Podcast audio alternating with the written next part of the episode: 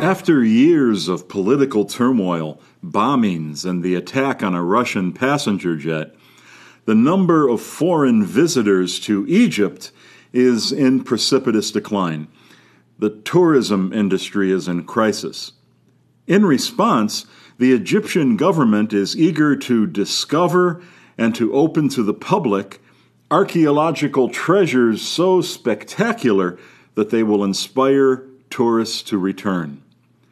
As part of this effort, the Great Pyramid of Giza is being subjected to a regimen of scans using infrared thermography, muon radiography, and 3D reconstruction. The thermal scans look for temperature differences in the rock that could indicate hidden passages or chambers in the pyramid. Now, scientists have found what they are calling an impressive anomaly in the stone, which might lead to a major discovery. It occurs to me that the thermal scans seeking hidden chambers in the Great Pyramid are analogous to the manner in which God continually scans our hearts in search of hidden empty places.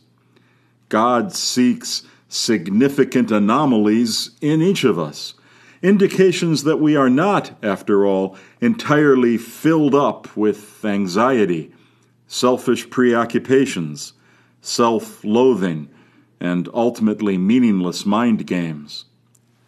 God never abandons the hope that, despite all appearances to the contrary, we have hearts of flesh and not of stone.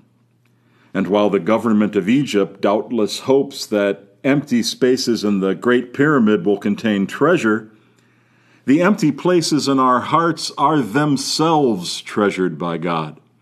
For while the Egyptians hope that droves of tourists will rush in to any hidden chambers found in the pyramid, the grace of God will rush into the hidden chambers of our hearts and accomplish the 3D reconstruction of our relationship with Christ.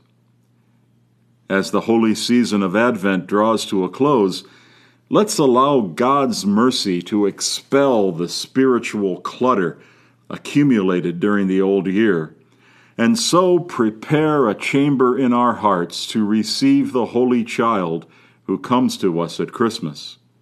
Then, while there may be no room for him at the inn, there will be room for him in us.